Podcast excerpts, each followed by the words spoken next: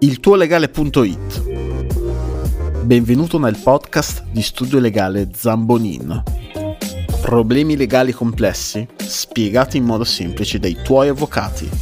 www.iltuolegale.it Proprietario ma passeggero al momento del sinistro. In caso di concorso di colpa, vede diminuito il suo risarcimento del danno?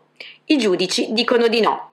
Ecco il fatto. A seguito di un incidente stradale moriva la proprietaria della macchina, che al momento del sinistro però non si trovava alla guida, ma era una semplice passeggera. Gli eredi convenivano in giudizio l'assicurazione per ottenere il risarcimento del danno. Il tribunale, in primo grado, accertava però la corresponsabilità nella causazione dell'incidente del guidatore della macchina, di cui la defunta era proprietaria. La colpa scritta al conducente della macchina era del 25% ed il giudice decurtava il risarcimento del danno di pari quota. Gli eredi non ci stanno e propongono appello, ma anche la Corte d'Appello è dello stesso avviso. Il risarcimento non può essere dato per l'intero, ma deve essere decurtato della colpa. Gli eredi decidono allora di ricorrere in Cassazione. In una recente sentenza del maggio del 2021 i giudici hanno affrontato l'argomento e hanno statuito che la qualità di vittima avente diritto al risarcimento prevale sulla sua qualità di proprietaria responsabile. Pertanto il proprietario, che al momento del sinistro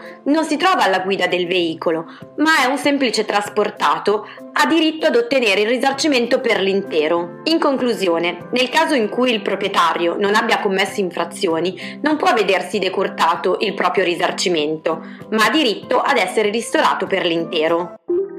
Il tuo legale.it Problemi legali complessi spiegati in modo semplice dai tuoi avvocati.